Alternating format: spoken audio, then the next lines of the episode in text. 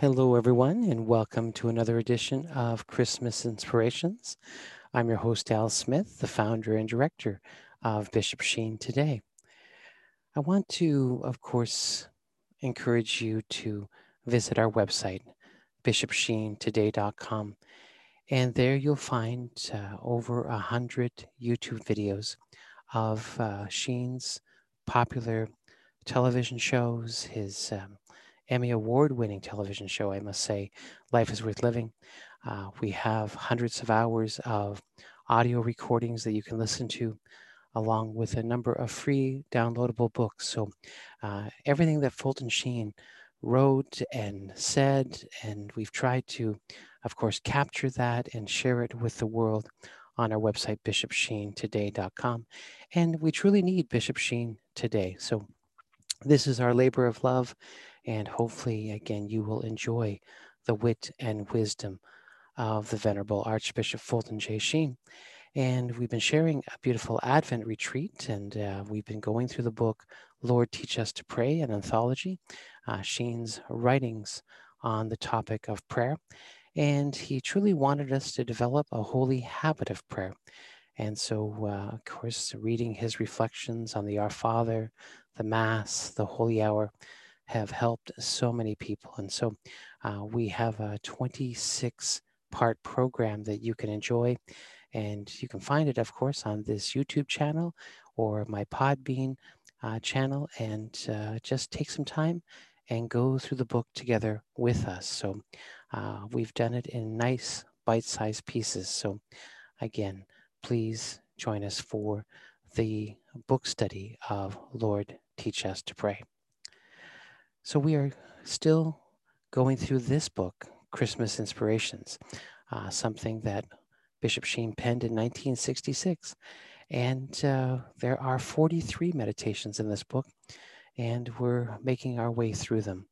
Uh, today's reflection is simply God walked our earth. And so I'd ask you to enjoy the wisdom of the Venerable Archbishop Fulton J. Sheen. He writes We know too much about matter to be materialistic. We know too much about the stars to think we are but stardust. A galaxy of suns and of starry worlds may boast of bulk and size and speed. We too have our boast. God walked this earth.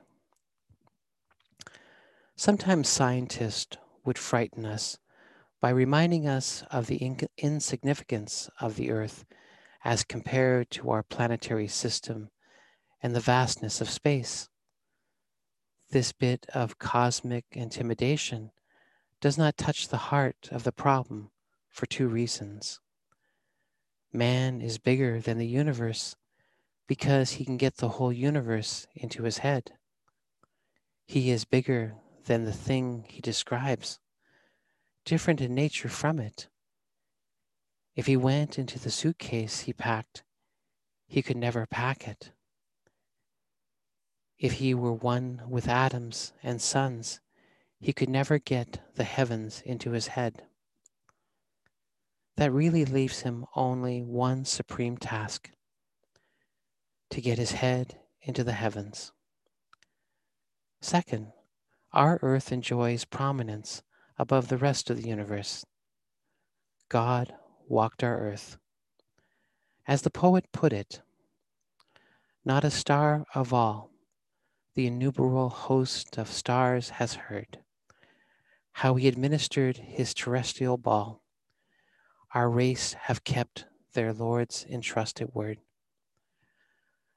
Of his earth visiting peak, None knows the secret, cherished, perilous, the terrible, shame-faced, frightened, whispered, sweet, heart-shattered secret of his way with us.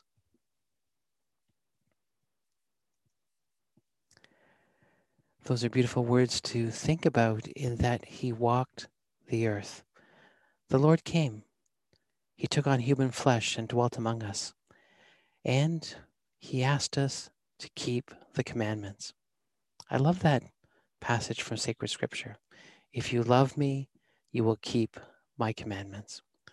And of course, let us boast in the Lord that He did come and He left us again a beautiful testament, a beautiful story, and a beautiful set of commands to follow. And let us rejoice. As we continue to draw closer to Christmas Day, let us remind our friends and family of this great reality that God walked the earth. And he's true to his promise I will not leave you orphan. He's still present in every tabernacle throughout the world, and he's given us his Holy Spirit. We are not alone. Remember that. And let us rejoice that God walked the earth. My good friends, thank you for joining me today for this Christmas inspiration, and I'd ask you to come back tomorrow.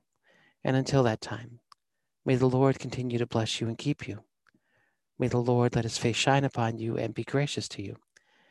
And may the Lord look upon you kindly and bring you peace. God love you.